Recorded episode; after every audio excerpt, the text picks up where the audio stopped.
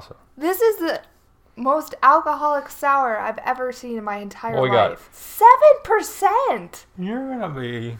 It's not drunk at all during recording, Niall. Okay, all sours are like three point five. Yeah. That's ridiculous. Smells like hops. Tastes like sour. What? Cheers.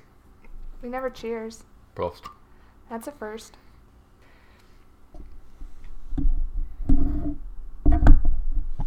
You want it that close to the bowl? I want it closer to us. Because we gotta talk up. people said we're quiet. They say you're quiet. You're quiet. Your voice matches a car. Ambient noise. As loud as a car. No, it's just the same pitch. No, I'm as loud as a car. You sound like tires. I think that's the nicest person in things I know ever said.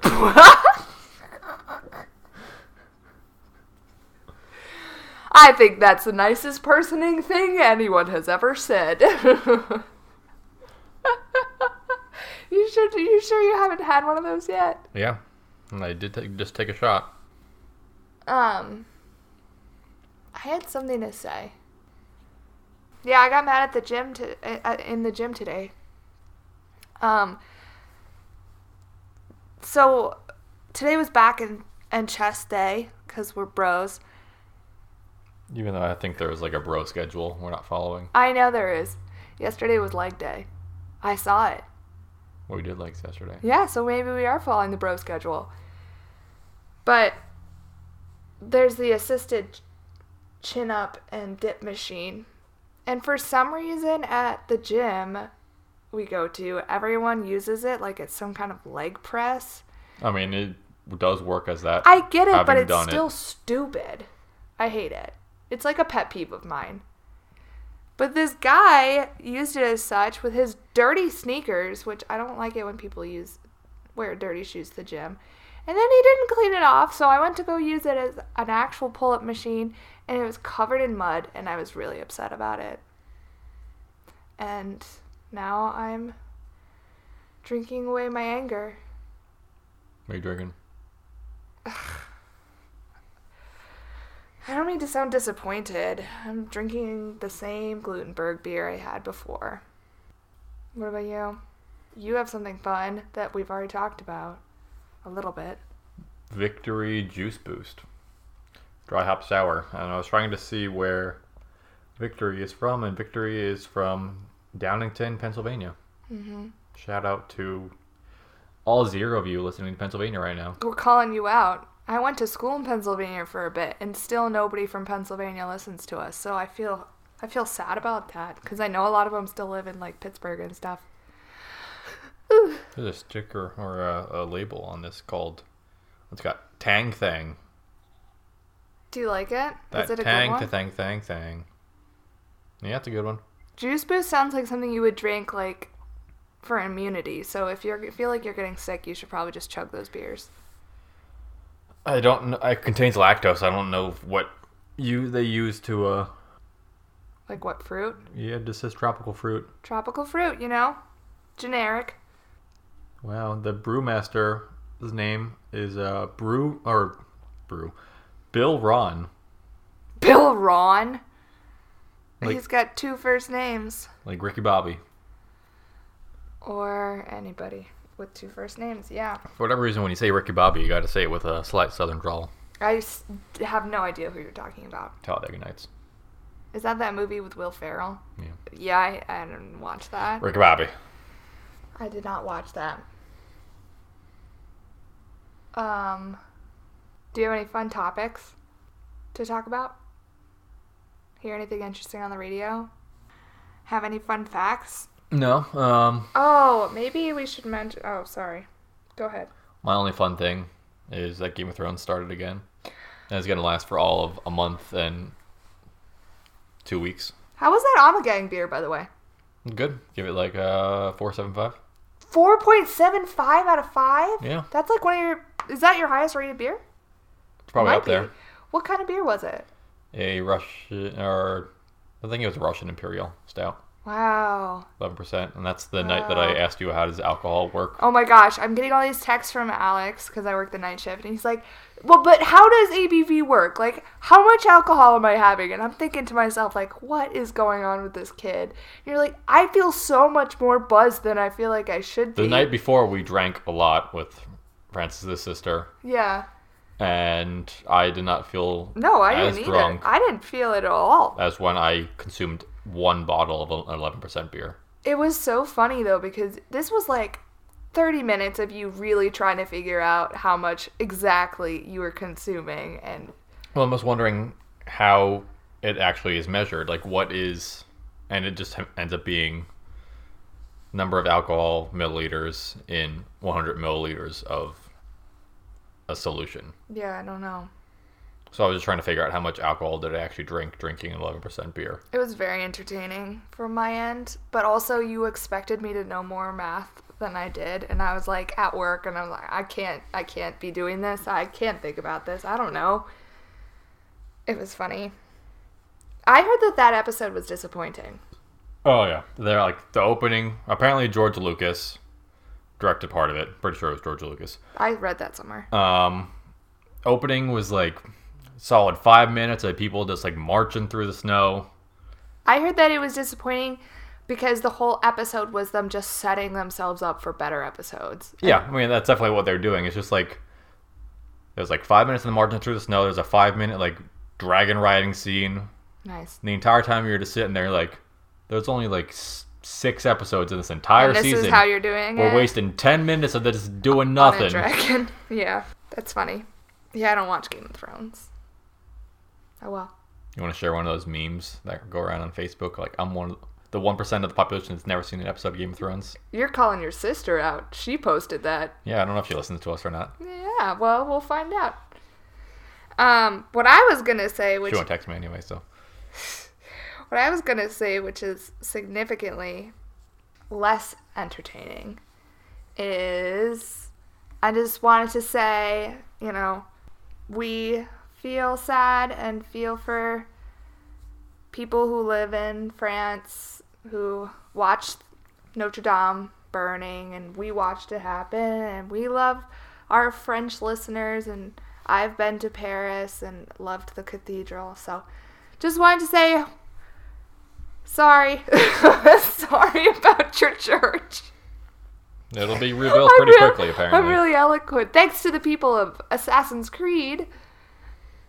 Yep, and all the other billionaires in the world that Right. have donated money immediately. But I mean, even though I didn't say that right, like it, it's sad, and just we understand that it's a big landmark for you guys, so and for the world.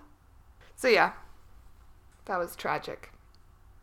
But yeah, I mean, at least it was a like a building and not people, you know.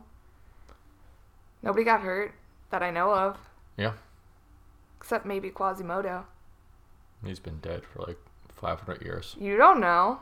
When when did that even take place? In like the Well, 16th yeah, century? Yeah, but you don't know. He could be a mythical creature. I know he was just supposedly a like a human-born baby, but maybe he's some kind of immortal being, and he's become part of the castle or something. like a gar- castle. what do you mean, like a gargoyle? Church. No, Like but like he's like show? living off of the cathedral's energy, and he's just immortal. You don't know. Do you have a good one? I ask this every week. I need to get a new question. I have a good one, despite my notes being uh, not great, according to you.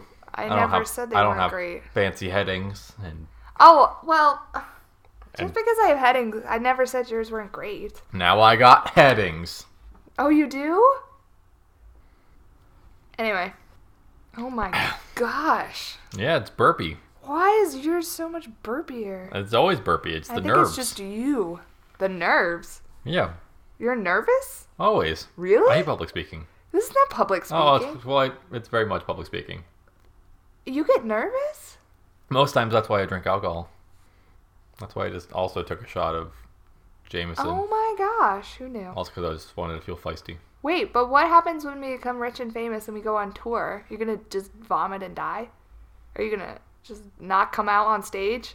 Just be incoherent and inebriated. Mm-mm. That's not classy. Beer gut and Oh God. No, wait. When did we give up the gym in this scenario? Hawaiian shirts. When did we give up the gym in this scenario? You can't go to the gym if you're traveling the world. Oh yes, we can. Hotels have gyms. They're not very good, based on the uh, Best Western in Shelby, Montana. But we can make it work.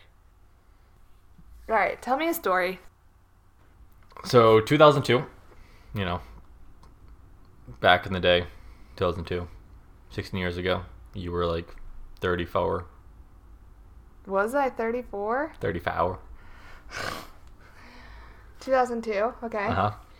The uh, police in California are investigating the disappearance of Eunsoon Jun, professional chemist. She'd been missing for about four months, and in looking for her, they've gone so far as to question her common law husband, which I really still don't understand common law. Yeah, no, I, I, I don't either. I, I, at first, I thought it had something to do with being gay. Eh, But then, It's just like That was people when I was, like- accept you as being married even though you're not actually married. which is when it, I first heard about it, was before marriage was legal. Yeah. And they like filed for, I don't know. But then, I don't know. Yeah, in my Wikipedia, I think it has something to do with tax breaks and stuff. looking at it also, it's like common law marriages are like when you're quote unquote married, but not actually married under common law. It's like why even call it common law? I don't know. Whatever. Um, People are probably going to be like, you stupid idiots. It has nothing to do with being gay. And also, like, why don't you know? But it's fine. so yeah, they're looking for Eunsoon, and they question her common law husband Larry Vanner. Um, police would later learn this is one of near half a dozen aliases this guy uses. He sounds like someone who would come to your house to install a cable. Larry Vanner. He was like a general handyman, electrician kind Knew of it. dude. Knew it, knew it, knew it, knew it, knew it, knew it. He's Um, got a he's got a repairman name. Lawrence Vanner. No, Larry. Larry is better. Don't make him sound like he has like a bow tie. Larry the cable guy. Is that the guy who does the Prilosec ads? Get her done. Oh God. And uh, he traveled with uh, what's his name from uh, Are You Smarter Than a Fifth Grader? Jeff Foxworthy? Yeah. Anyway. There's no, uh, people talking in the background. that's our landlord. Vanner told police that his common law wife, Eunsoon, had suffered from emo- an emotional break and she was being treated out of state for this break. Hmm. Um, police became suspicious when they ran his prints and found out he was wanted on parole violation, so they arrested him on that. Um, so the police were still suspicious because, you know, this guy said she was doing one thing and then he found out he was on a parole violation, so they went to the couple's home and found a 250 pound pile of cat litter covering Eunsoon's body. Wait, There was also a bottle of uh, spray deodorant next to it. wait, wait. Also, some Wait. stories I saw said she was mummified in the cat litter. I don't know if you can mummify somebody in cat litter. Wait, wait, wait, wait, wait. Why, wait, what? Is it 200? Wait, is there poop in it? Is like there a cat? No, he It's just, just litter? Just uh, bags of litter that he had dumped. I don't know how they estimated 250 pounds. Is it 250 pounds of litter or is it 250 pounds including I think her? it's 250 pounds of litter, and then That's like on top of her. five boxes, though. That's not a whole lot. No, we. I guess yeah. Ours you, is like 50 pounds. if you think about a box Ish. of litter, yeah, it's being 50 pounds. It doesn't seem like that much. you but- can't mummify a body just by pouring cat litter on them. Yeah, I, well, I mean, it's a desiccant, right? So it sucks out moisture and stuff. Um, yeah, but I don't. Also, Wine and Crime mentioned this at one point in one of their episodes how you can easily mummify things with. I don't remember what they. It was like baking soda, and you just put it in a container. Or or um, what's it called? It's that stuff that you pour on vomit. Isn't it also cat litter, basically? N- Well, no, but it's even stronger than that. Because they use that like. What Cat- if you just like poured it down someone's throat? mm, They'd probably just be pumped. Because like you can use cat litter on like oil spills in your driveway or something. Wait, but what if someone ate it? What if someone ate that stuff you pour on vomit? Would they die from the inside? Would their body Probably just dry it's, out? it's like if you ate an excess amount of uh, excess amount of silica gel that you get in like shoes or whatever. Hmm. Um. So obviously, police are like, well, she's not being treated out of state, and they arrest Larry Vanner on second degree murder, and he's sentenced to 15 years to life. We're just gonna jump forward uh, eight years. And in 2010, Larry Vanner dies of natural causes while he's in prison. Okay. Jump forward another six years, and DNA evidence connected in another state um, connects Larry Vanner to the body of a to four year old girl found in New Hampshire Wait. in 2000. California to New Hampshire Yep. in two years? Wait, this was in 2000? 2016, the DNA connects him to a Yeah. murder that that police discovered in 2000. Whoa. So now, yeah, I started at the end. We're going to go back and go through this guy's life and Okay. that crime and He's all that dead. stuff. He is now dead, yes. So in 1943, quote unquote, Larry Vanner is born in Colorado as Terry Peter Rasmussen, Rasmussen. That sounds like Rasputin. also Peter P E D E R. That sounds like a European. Also, Larry, Terry.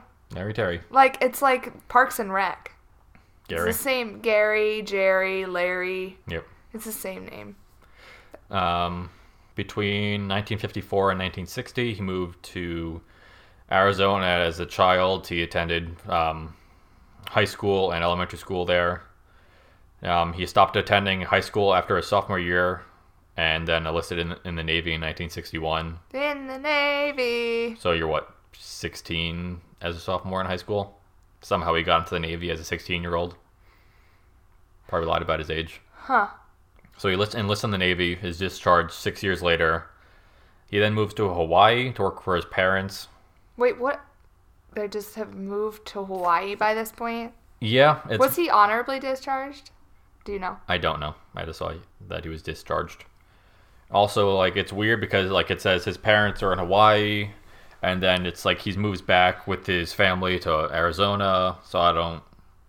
I guess maybe his parents' business didn't work out in Hawaii. And they had to move back, but whatever. There are only so many businesses that work in Hawaii. Spam, Surfboard company, pineapples, um, Hawaiian shirts. Hawaiian shirts. Grass hats. Um, while in Hawaii, he meets his first wife there, and he marries her July 20th, 1968. Um, in 1969, Rasmussen moves back to Arizona. Can we just call him Rasputin? No. Probably shouldn't. no. He's probably as bad as No. Rasputin, but he, I assume I assume he dies much easier than Rasputin does. Your face. No. it's Just no. Um, so he moved back to Arizona, and he welcomes twin daughters. Oh. Yeah, just twin girls. He just like hello. Welcome. Welcome to Phoenix, Arizona. Was- it really took me a hot second to be like, what? He welcomed them. I figured that was the easiest way to write it in my notes. I know, I get it. It's just funny. Like well, I'll he- get ready because it's about to happen again. he's gonna welcome somebody else. 1970. he starts working at the travel agency. Um, his family and him moved to Palo Alto, and they welcome a son. And then Wait, isn't that in California? Palo Alto? yeah, Yeah, okay. they moves. 1972, they welcome another daughter, He's so welcoming. and he and his wife uh, separate temporarily. oh no. I'm not sure what happened there. He's too welcoming. Too welcoming to He's uh, welcoming twin daughters from the Doublemint twins. 1973, his family and him moved back to Phoenix. In April, Rasmussen is arrested on aggravated assault. Um, his it's speculated but unclear that his wife and kids left him shortly after that arrest. Hey, I just thought of this joke. Can I tell you? Sure. What do you call it? What do you call the capital of Arizona during an eclipse? I don't know, Phoenix something, Is that the capital?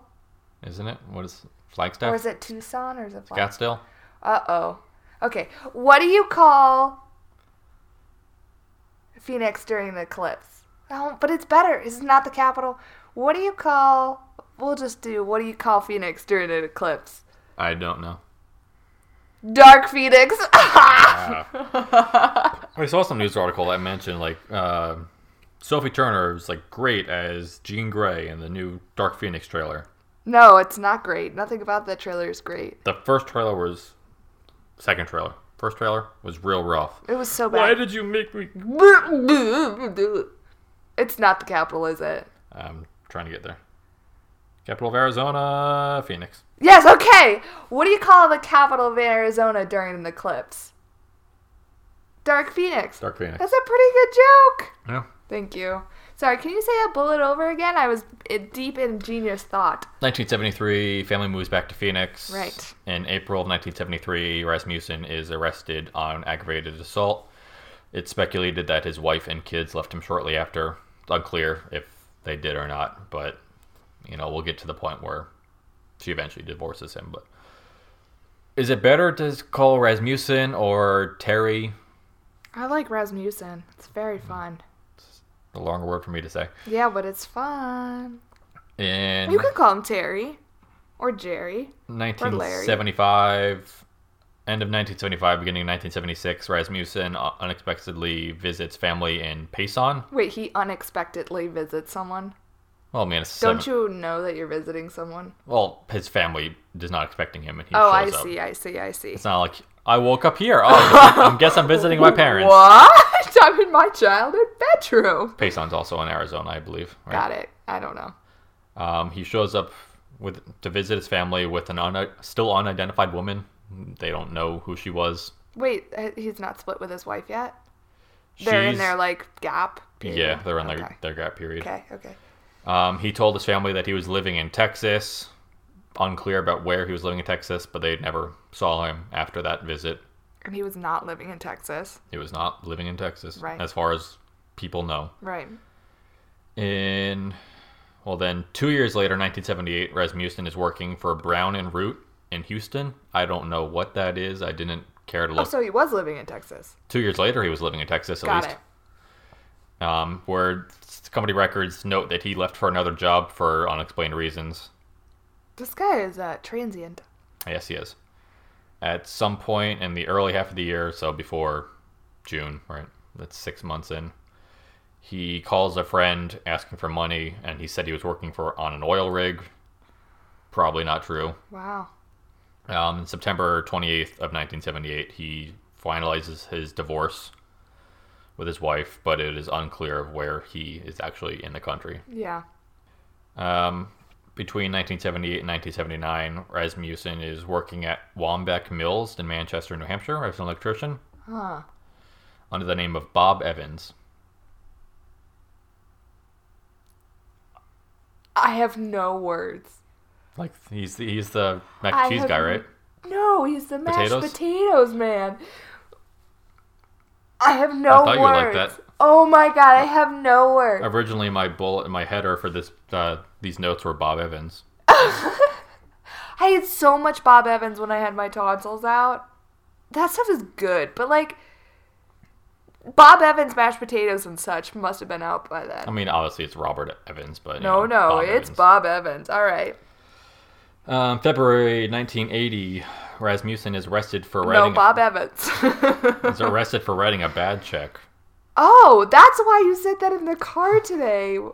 There was a note. I think it did say insufficient funds as the Oh. reason for writing the bad check, but Okay. I do not recall. May of 1980, he's arrested for theft of services, which was electricity. I think he was somehow stealing electricity from the power company. Oh. October, Maybe if you like said that your grid was lower than it was or something. maybe. October, he's arrested for diverting electric current. What on earth? So I guess your, yours is probably right for the May one, Yeah. lying, and then he actually stole somehow siphoned power from the power grid. I mean, that's smart. Like I really don't even know how you'd start to do that. Um, on one of those arrest warrants, I was not sure which, he listed an Elizabeth Evans as like a spouse or a person of contact. Doesn't People, exist. people still don't know who that is. Yeah. Um, Did all the kids go with the mom then? Yeah. Oh. February. Oh, I already did that one.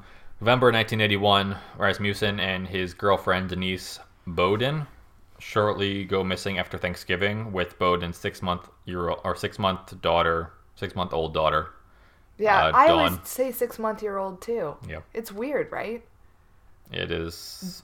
Weird thing to look at. I always say it. March 1984, Rasmussen is hired under the name of Curtis Mayo Kimball as an electrician in Los Alamitos, California. Um, he's working as in Los Alamos as an electrician until May 1985, about a year. Um, by the time that they got to California, Denise, Denise was missing, and now her daughter was going by Lisa, Denise? the Denise Dawn's mother, Oh, Denise Beaudin. right. Yeah, so he left New Hampshire with Denise Beaudin and her daughter. And a year later, she was out of the picture. She was gone, and he still had the daughter, but she was he was now calling her Lisa. Huh. Um, in May 1985, he's arrested on a DUI. And then we come back to New Hampshire, where a 55 gallon barrel is found by a pair of brothers who are hunting. So, November 10th, 1985, near the burned out husk of a store in Bear Brook State Park.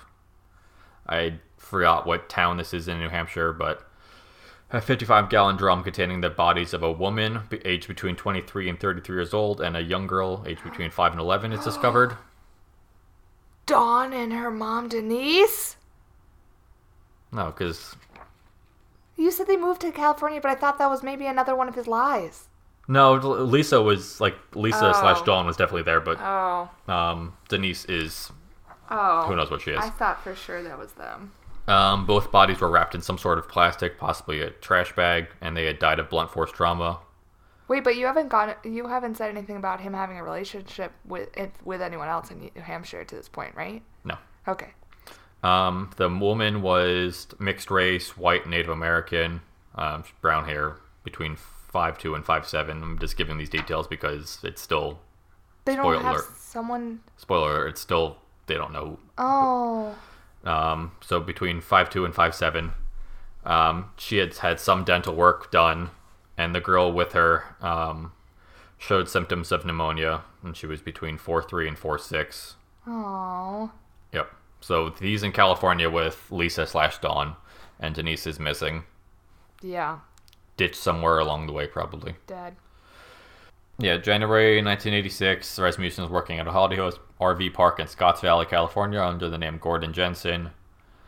Half a year later, in June 1986, Rasmussen abandons Denise Denise's daughter, Dawn Lisa, with a couple, I guess a, a friend of his, and then just pieces out. He's like, "Here's here's a kid now. You have to deal with her." Fun. What a gift. Um, September 1986, police match prints between Gordon, Jensen, and Curtis. Um, Curtis Mayo, something. Another alias he had used. So they were like, figured out that these two people are the same. Inconsequential ultimately, but. November 1988, Rasmussen is pulled over in San Luis Obispo. I always, I, I've heard this town name so many times I just can never pronounce it correctly on he's uh, pulled over under he gives the name Jerry Mockerman and he's driving with a stolen ID or a stolen vehicle from ID, from uh, Idaho despite me writing ID I've used all these Oh. I've This used is all another the Janice situation. yeah ID you know is Yeah, yeah, yeah. In March 1989 Rasmussen is arrested in California on warrants for child abandonment and sentenced to 3 years so at least he got you know caught up with that October 1990 Rasmussen is paroled and runs the following day. So as, as soon as he gets out for uh, the child abandonment arrest, I'm just realizing he could he got paroled like a year after getting arrested. Wow, he must have been a saint. They always are. June 1998, Rasmussen is pulled over in California under the name Larry or Larry Lawrence William Vanner. So Larry Vanner, mm-hmm. and he's cited for not having a license. And then we'll come to May 9th, 2000, and the police find a second barrel in New Hampshire. Oh.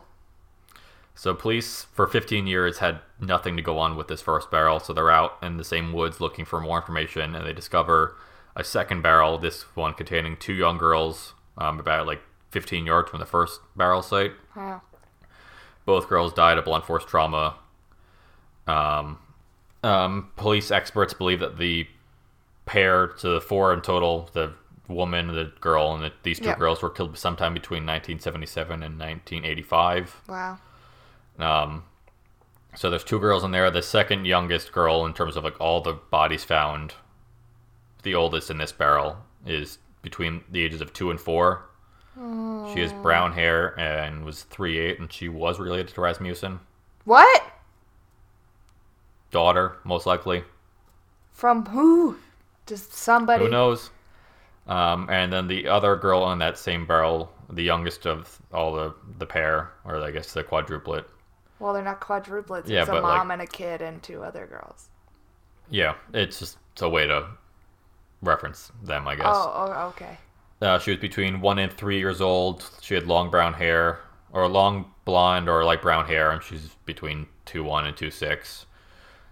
All the young victims had like some kind of like gap tooth situation going on. I don't know if it's because you're young and you lost teeth. Um, there was also one of the girls had like this medical condition where like it would develop like a severe like overbite or something like that. I did not write down the uh, the name of the condition. And of the three kids and the woman, two of those three kids were related to the woman in some regard, either a like a mother or aunt or cousin. It's they're not really clear of how that how they were related, but they know for sure that one of the girls was related to Rasmussen. Um, they speculate they may have been locals and somehow get caught up in this. But um, from there, we jump back to Eunsoon. Um, she meets Larry Vanner, quote unquote, um, and then ultimately ends up getting murdered by him. Um, so 2017 comes around, and police believe that the, Rasmussen is responsible for at least six deaths. Wow. So the four in the barrels, Denise Beaudin, who died somewhere along the way between New Hampshire and California, and Eunsoon. It's possible more. He just hasn't got caught for it. Um, police also believe that he may have killed the mother of the girl that he was related to in the barrel. Because they didn't find any relation- relationship between his daughter and that woman in the barrel, so it- she probably wasn't. Oh, That girl's so mother. the mom was, the one woman was related to two of them, and then the other one was related to him. Yeah, but she was not related to. Yeah. Got it. Um, fun fact: Rasmussen did some work for the man that owned that camp store property. That could be how he knew about the area and how to move around there. Um, I saw some news stories where, like I mentioned, the first barrel was discovered by a pair of hunters. That's what like the police records state, but some sites that I read said that a group of kids found the barrels and like kicked it around until like the pop came top came off, and they're like, "Those are bodies. We're just gonna leave this be." And then the hunter came along and found them. And uh, last note: it is possible that Rasmussen is related to a murder of a New Hampshire team teen that was found along the highway in Tennessee. Uh, Wait, what? it's possible that Rasmussen killed this New Hampshire teen that went missing Oh, um, back in 84. Elizabeth Lamotte had been missing since 1984, um, the end of that year, but she was not reported missing until 2000, until 2017 when a renewed like police interest or attempt to drum up interest in the case like started publishing more information and people were like actually I haven't heard from my like cousin or my daughter in 20 years. Why they really waited you know 30 years to report their daughter slash family member missing. Whatever. Um, so they brought up the information that like elizabeth had been missing for 30 years and they ultimately ended up being able to test that body's dna and found that it was elizabeth Lamotte. it's possible that elizabeth Lamotte could have been elizabeth evans that he had listed as a point of contact on a arrest warrant that's just like an extrapolation. yeah, it's it's police don't have any evidence there, but it's possible that it could have been this. I guess Elizabeth Elizabeth, and she's from New Hampshire. Yeah, but there's a million Elizabeths. Yeah, I know. It's just like a point, a, a news story that kept coming up when I was researching this case that he could have killed this girl also. Hmm. But uh, that's Larry Vanner slash Terry Peter Rasmussen, and the uh, Bear Brook murders, or the Allenstown Four. What? Allenstown is the town they were discovered in in New Hampshire. Oh, because all these four bodies are still unidentified. really? Yeah, they have no idea. Well, it was just like a few years ago, though, right? um, these the second barrel was found in 2000. The first barrel was found in 85. Oh, why did I think it was 2017? Yeah. There so was a lot of dates. there was a lot of dates going on there. Um, police have tried multiple times to get like facial reconstructions out, and nobody's picked up on anything. Nobody said like that looks like my cousin or my sister or something. It just they've been unidentified for some of them 30 plus years. That's a bummer. He did a lot. There was a lot. Wow. The guy moved. He did many things. And also, like a thing to note is, police are just like he was related to that one girl, so he probably killed the other three people in these barrels. I mean, it makes sense, right? You don't just like I come across, you don't come across a barrel in the woods with another dead body in it, throw your dead like daughter in it, right? No, you don't. That is not That- what you do. That's your dumping grounds, and right. Yeah. I think that's logical. I guess we'll never know for sure, though. yep. Um, You want to jump right into my story? Voodoo Ranger, Juicy Haze IPA. I don't know what it tastes like just yet. Juicy and hazy, like every other beer these days. Seven point five percent, because New England IPAs are in now. Because people are like, I want like craft. I don't want to see clear filtered crap. I want Oh, I want haze. I want dirt in it. I the more sediment, I want farm to table. the table. more hipster. Yep. Yeah, like back in the day, people just wanted to like craft like Busch and Bud Light. They're like, this is great. I just want shitty European lager in my mouth. But now they want We're not going to get into that conversation. I already made a, an argument for Bud Light. now they want a juice boost dry hop sour instead of uh, lager. All right. Whew, Okay. You ready for the supernatural? Dean and whatever his name is. Oh, Sam. We're going supernatural here. yeah, We haven't gone supernatural at all. as long as people die, it's okay.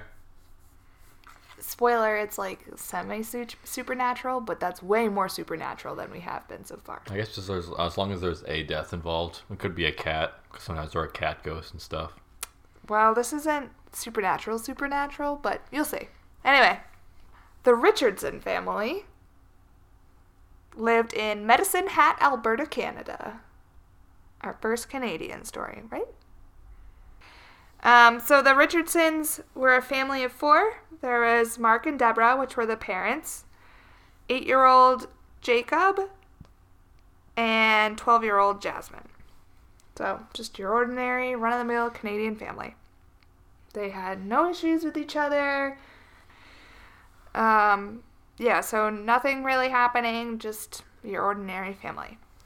Ordinary Canadian family Yep, drinking maple syrup and fighting bears. yep, like you do. Um, so they're a pretty ordinary family. Just so you know, in my notes, for the most part, I call the son Jacob.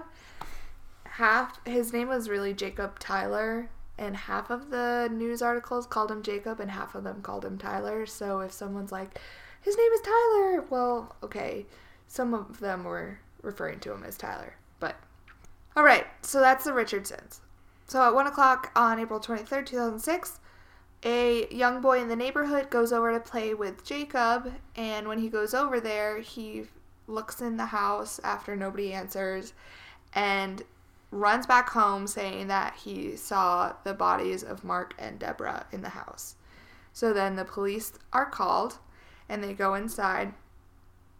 They find Mark and Deborah dead in the basement and Jacob was dead upstairs. So nobody was alive in the house, and the daughter, Jasmine, was totally missing. So the police freak out. They don't freak out, they're very professional, obviously. They're worried that the daughter has been kidnapped, so they send out an Amber Alert to find her.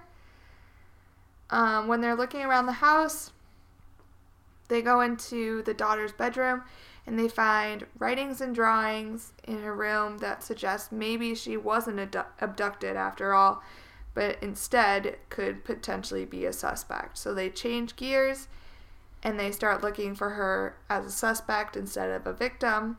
And the next day, Jasmine Richardson and her 23 year old boyfriend, How old was Jasmine? 12. Nice. Um, yeah. Her 23 year old boyfriend, Jeremy Steinke, I'm guessing that's how you pronounce that. call him Jeremy Stanky. Yeah, sure.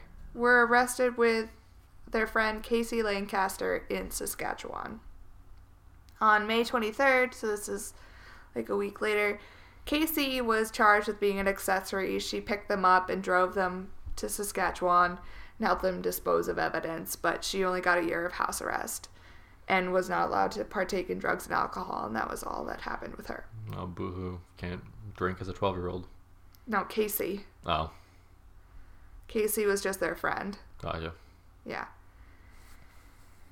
A little bit about Jeremy.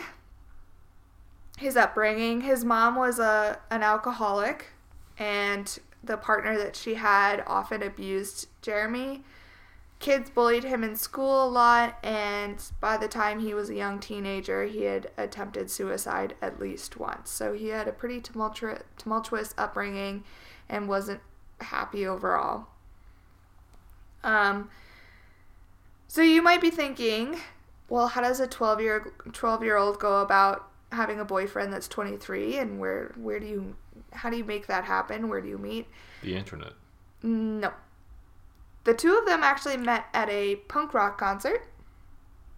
When Jasmine went to punk rock concert, she dressed kind of goth. And when she dressed in this goth fashion, she looked o- older than 12 years old, so Jeremy thought she was.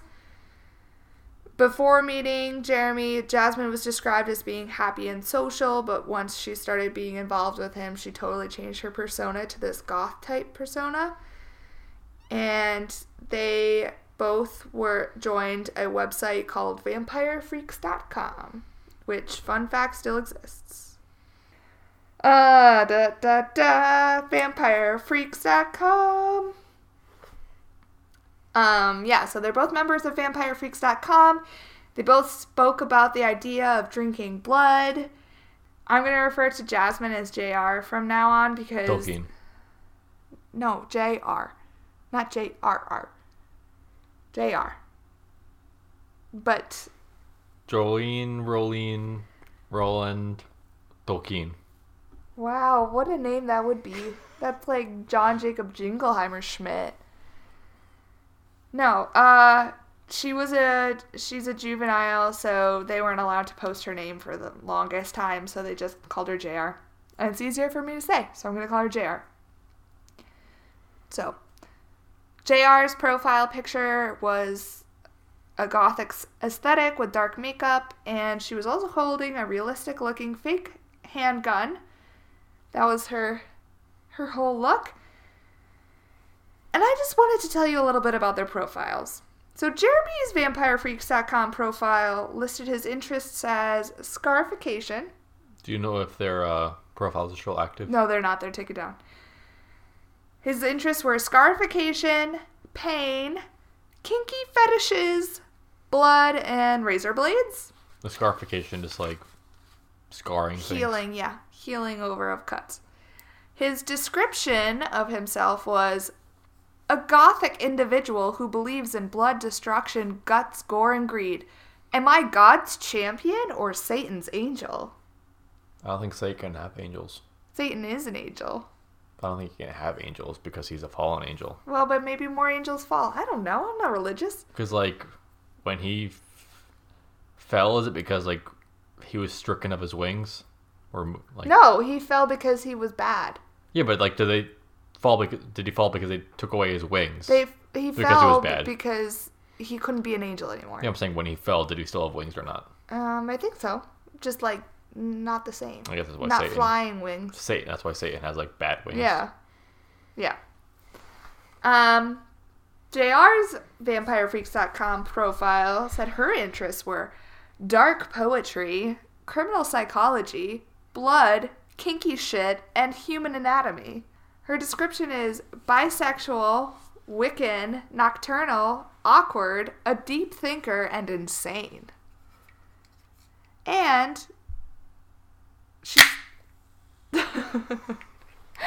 and she said her idols included Jeffrey Dahmer and Marilyn Manson. For whatever reason, I'm like, Jeffrey Dahmer doesn't exist yet, but he, he totally does, by like 30 years. 2006?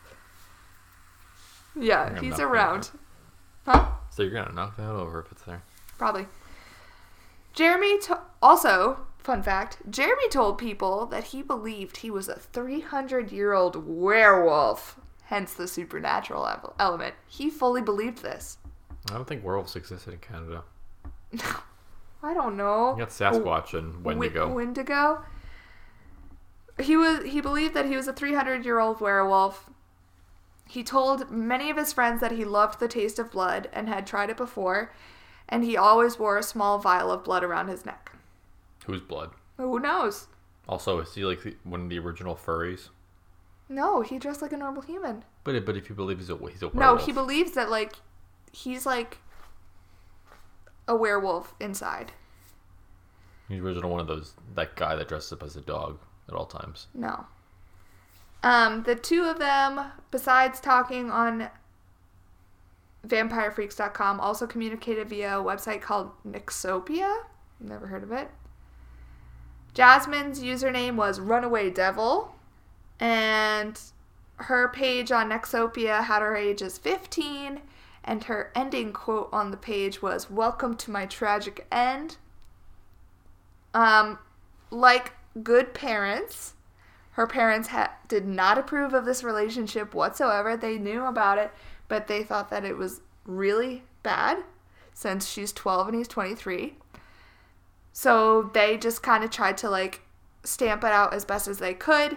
They didn't want to restrict her life too much, so they let her keep going to concerts. Like the Canadians, they're like, oh, sorry, we don't want to impede on your life. Well, I, I, I mean, she can develop her music tastes. So they let her keep going to punk concerts, but they had the stipulation that one of them had to be there with her at all times. Very good parenting. Even though her parents really tried to kind of put the, what is it, kabats, kabit, kabits, the kibosh, Kibosh. kibosh. They tried to put the kibosh on the relationship. Yeah, kibosh kibosh. I'm really making Jews proud everywhere. Um, so even though they tried to stop the relationship, it started to grow further in secret through their websites and emails. And in one email, JR writes to Jeremy, I have this plan. It starts with me killing them and ends with me living with you. To which Jeremy responds, Well, I love your plan, but we need to get a little more creative with like details and stuff. Great convos, you like, know. what are we doing after we're getting married? We're gonna buy like a like, Our where's ranch house? the honeymoon? Are we going to like, I don't know, We're a gonna- punk concert? we're going to Reno, Nevada. Yeah. So they talked more about this plan to kill her parents, and they talked more about being together. At this point, it's just implied that she meant parents Yeah, and family. yeah. Um, and they also started to blog about these kinds of things. Jeremy blogged on April 3rd, 2006. Payment. My lover's rents are totally unfair.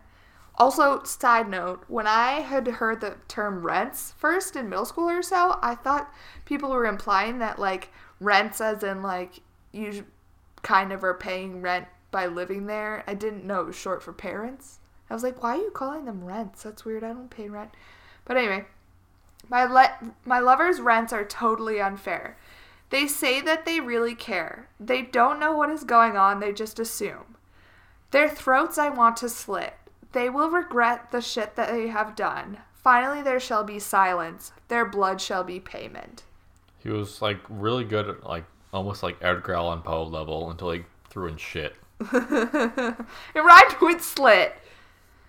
Their throats I want to slit. They will regret the shit they have done. I mean, like that's like basic poetry. You don't have to rhyme for like good poetry, but Also, like, maybe don't talk about slitting someone's throats on in, online. You know, I don't know. Eh, It's Canada. They're gonna be like, "What are you gonna do?" They're gonna be like, "Whoa! Nobody thinks negative thoughts in Canada. This is a flag. This is like a terrorist alert." And they're gonna then they're gonna be like, "Oh, J.K." and be like, "Oh, sorry." No. Um, we make fun, but we flippin' love Canada like good Americans do. because you have like better health care and not a Not Trump. terrible demon president. Not Trump. an Oompa Loompa. No, Oompa Loompas are better. Um, um, um, um, um, um. JR also told her friends about the plan to kill her parents, but they were all like, "Ah, Jasmine, that's hilarious. Like, so cool you have a 23 year old boyfriend, but they didn't believe her, of course. Was she like? Do we know what her boyfriend was doing? Was he just, like, oh, you know, just living. Nothing really. Existing. Yep, existing as a 23 year old. I mean, dating a 12 year old. It's fine if you're gonna be homeless in Canada. You got like, I'm sick. I'm just gonna go into the hospital. Be like, yeah, sure, whatever, buddy. Yeah. Also, the two love the 1994 film Natural Born Killers. Have you heard of it? I've heard about it, never seen it. I've never heard of it, but I looked it up. Um, Let's get on Rotten Tomatoes or IMDb. it's actually a really popular movie. Um, so the plot between uh, the plot for Natural Born Killers is that there are two victims of childhood traumas that eventually become lovers and mass murderers, and they go around as a couple killing people. And in the film, they're glorified by the media. They become like superstars practically. It's this huge deal. Um, so they loved it. Jeremy believed that it was the best love story of all time. But he, they both love it. Um, also, it was actually it was voted the eighth most controversial film in history in 2006 by Entertainment Weekly. Um, and then the two of them actually watched that movie the night before Jasmine's family dies. So, um, on April 22nd, the two meet up. They watch Natural Born Killers. They think it's super romantic. They're 12 and 23, which is really disgusting. Do we know whose house? No. I'm assuming probably not hers. because, like, she's got an eight year old brother and parents who, like, hate this guy. What you watching? Nothing. This movie about killers. You know. Oh, is your 23 year old boyfriend up there? Yep. Yep. Um, then on April 23rd, Jeremy decides to have a an alcohol, ecstasy, cocaine, and marijuana cocktail. Downer, upper, Upper, Upper. downer. downer. So you're fine. You're neutral. You're neutral, but you also have like four drugs in your system. So I mean, cocaine makes you hype. Ecstasy makes you just want to like chill out. no, Marijuana. ecstasy is hype. But it's also like, oh, like, oh, this sweatshirt feels I so good. I don't. good. I don't know for. I really actually don't know. But okay, so he's got a ton of drugs in his system. Uh, so he has this huge, just drug situation going on through his body, and he breaks in through a basement window in Jasmine's house, and attacks her mother, Deborah, and then hearing the commotion. Mark, the father, comes running down, and Jeremy then attacks him. Deborah was killed by uh, stab wounds. She was stabbed at least 12 times, and one of the stab wounds was 12 centimeters deep. Um, yeah. So she's stabbed 12 times, one of which is extremely deep. Mark fights back, and he the only thing he has with him is a screwdriver. I mean, they're in the basement.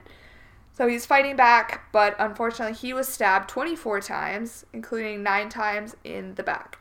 I mean, at this point, they're also like aware of like who this person is. Well, yeah, well, yeah. I mean, they were both kind of.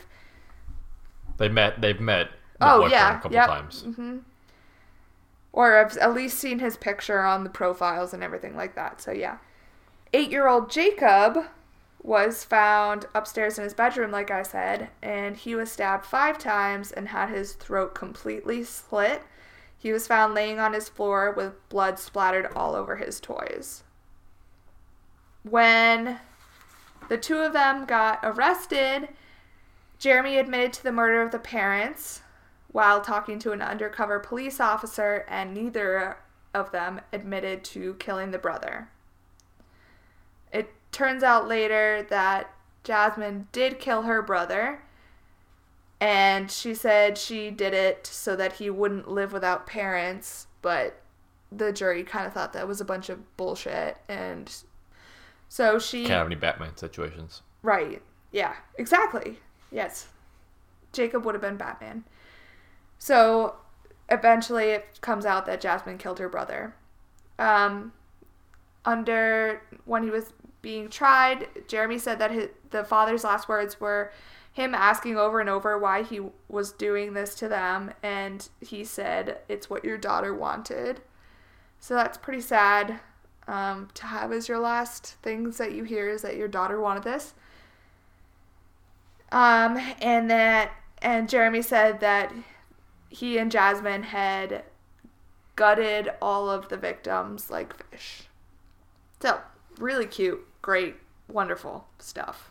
Um, shortly after being arrested, Jeremy asked JR to marry him. Of course, she says yes. So that's fun. 12 years old, you know, ready to get married. When JR's trial started, she kind of gave up this goth persona entirely. But for trial to like appeal to the jury and everything, she started dressing like this like Prim and proper. church going sort of thing with her cardigans and blouses and On the advice of her counsel, probably. Probably. Um, and she said on the stand that she was kidding about killing her parents and figured that Jeremy would know that that, sh- that she was kid- kidding about it.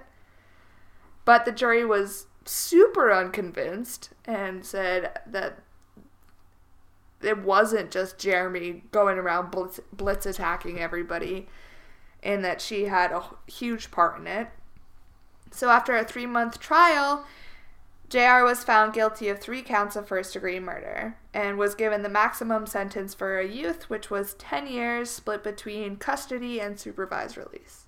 And um, Vice did this interesting article about it where they got into a lot of dialogue with the the police officers that showed up at the scene and responded and saw the bodies and saw JR on the stands and everything like that. And one of them was like, at first I was so angry. Like, this little, like, this girl should never walk free. She killed three people. This is ridiculous. 10 years is not fair. And then, and he was like, and it's changed the police department entirely. Nobody forgets this. It's not something that has, like, ever happened before. And we all live with it. Sometimes we just, like, figure out times to just go through what we felt that day when we found everybody. Apparently, and understandably, they were all very shaken when they found the little boy with his blood all over his toys and everything like that. But Especially coming from a country that doesn't experience right, violence in the not way that nearly, America does. yeah, not nearly as much. Um, but then the police officer continued on being like, and then as time went on, I realized more and more that this girl was also 12 years old and maybe shouldn't be doomed to prison for the rest of her life and could have a chance at fixing herself and moving on. Like her brain is super not fully formed. Uh-huh. And he was like, and the more I thought about it, the more I thought that it, it was fair what happened. Um, her sentencing came with an order for intensive rehabilitation, custody, and supervision, IRCS, which is a program for young offenders in Canada who have been convicted of crimes and also suffer from mental illness. So they put her into that category. So she had a bunch of rehab that she was going through.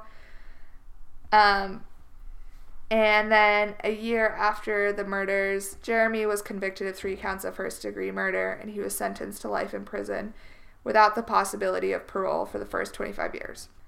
Um, like I mentioned, this this murder took th- these murders took place in 2006 and we're in 2019 now and she only got 10 years. So, in the last few years of her sentence, JR had a looser custody. She had no curfew. She was taking tons of classes at a local university. University. She was taking classes at a local university, and she was doing really well in terms of her rehabilitation.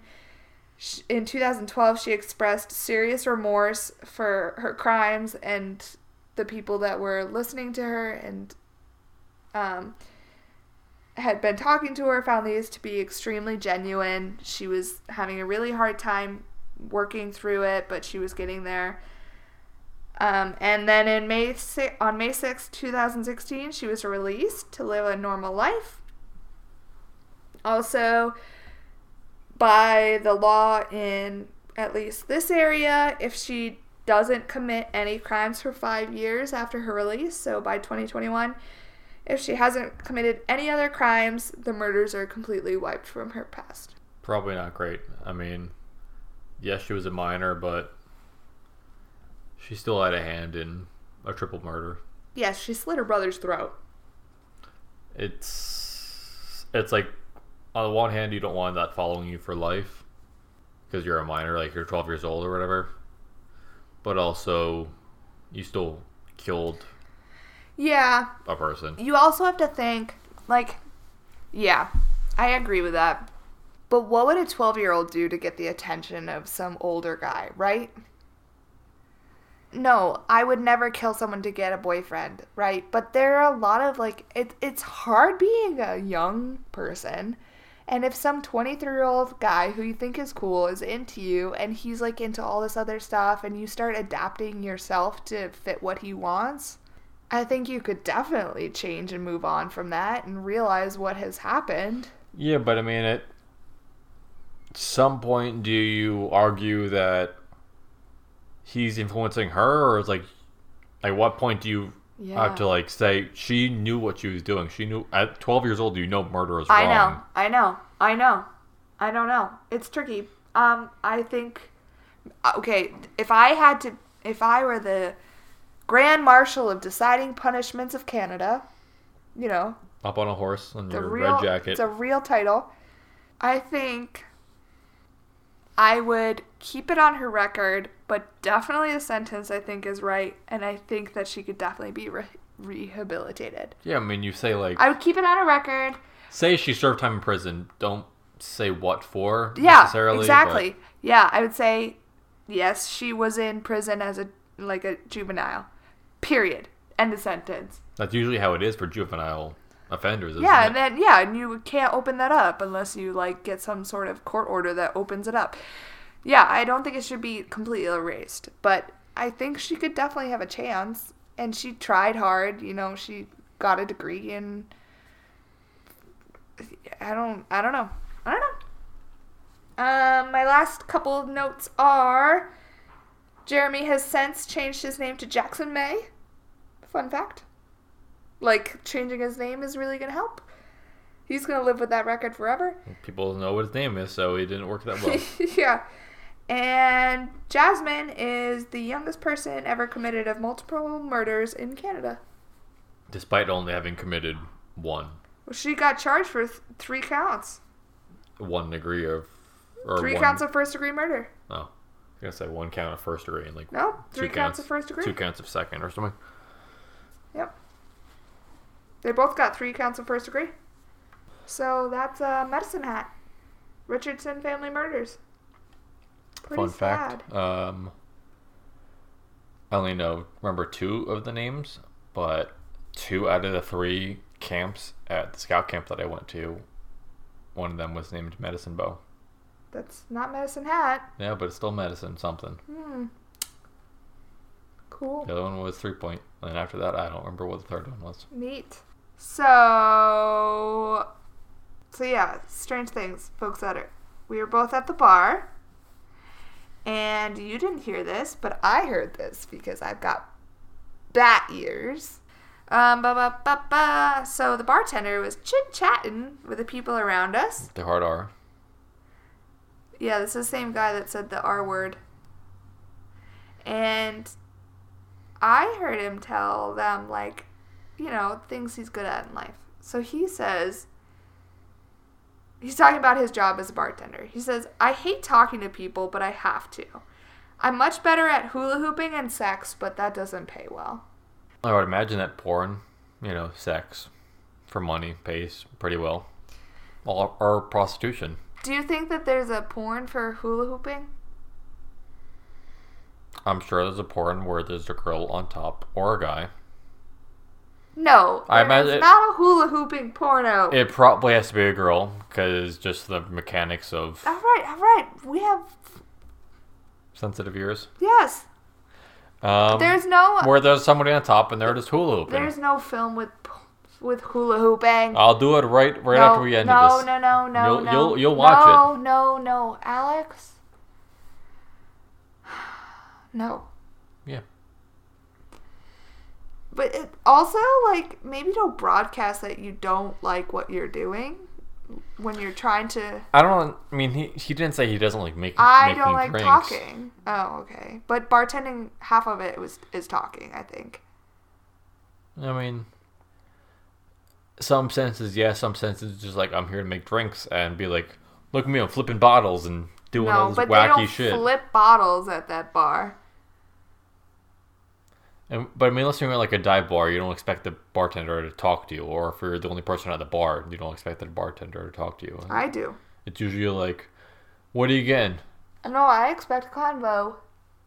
Well, I mean, how much conversation though? Like, how are you A doing? lot. How you? What do you want to No, get a drink? I chit chat. How's your day going? It is an interesting. Uh, It's not like you enjoy your job kind of thing. it's an interesting grouping, hula hooping and sex.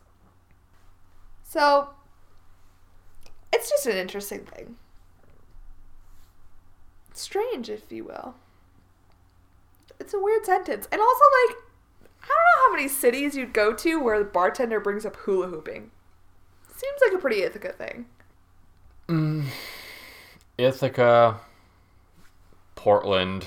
Well, okay, yeah, that kind of community. I mean, it's an int- it's fun. It's fun when you go to the bar and people are talking about sex and hula hooping all in one sentence. So the spiel. Hey, hey, you. You like our podcast? Please follow us on Instagram and Twitter at Sad Tales Podcast. Send us emails, suggestions, comments, love, etc. Other things you, strange things you over here. at sadtalespodcast at gmail.com. Um, we love reviews on iTunes and other sites that accept reviews. Tell your friends and family and scream from the rooftops if you're one of those people that just do eccentric things like that. Yeah, please let someone know and keep on listening to us. All right, all right, all right. So we will see you next week for episode 8. Crazy 8. It's going to be crazy.